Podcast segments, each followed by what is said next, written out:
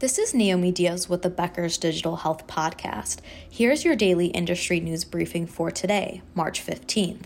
First, Google is developing an updated version of its medical large language model so that it answers health questions more accurately, CNBC reported. The new model, dubbed MedPalm 2, has been consistently performing at an expert level on answering medical exam questions, according to Google. MedPalm 2 has an 85% accuracy when it comes to answering medical questions, an 18% increase since its first version, MedPalm, was released in 2022. Alan MD, a research lead at Google Health, said the tech giant is also testing the tool's answers against responses from physicians and clinicians. The aim is to evaluate MedPalm 2's responses to see if they are factual, biased, or could cause harm. MedPalm 2 was tested on how it might answer questions such as what are the first warning signs of pneumonia and can incontinence be cured. In some cases, the AI based tool was on par and even more detailed than the answers that clinicians had provided, but in other cases, MedPalm 2's responses were not as accurate. The tech giant said it could be a while before the tool is released to the public as it is still learning.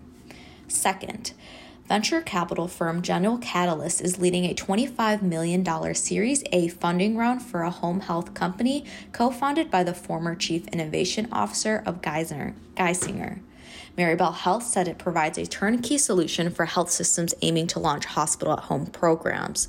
Its co founder is Ronald Paulus, who was also the former president and CEO of Mission Health.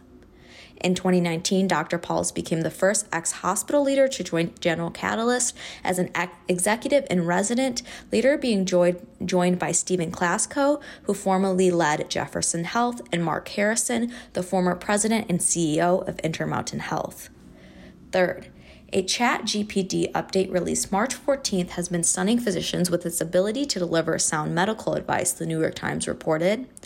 Anil Gehi, a cardiologist and associate professor of medicine at UNC Health, described the health history of a patient using advanced medical terminology to see if the AI chat box to the AI chat box and asked how he should treat the person. He said, quote, This is exactly how we treated patients of ChatGPT's answer.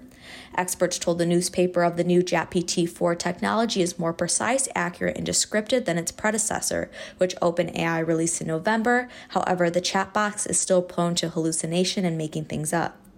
If you would like the latest health IT and digital health industry news delivered to your inbox every morning, subscribe to the Becker CIO and Health IT Review e newsletter through our website at www.beckershospitalreview.com.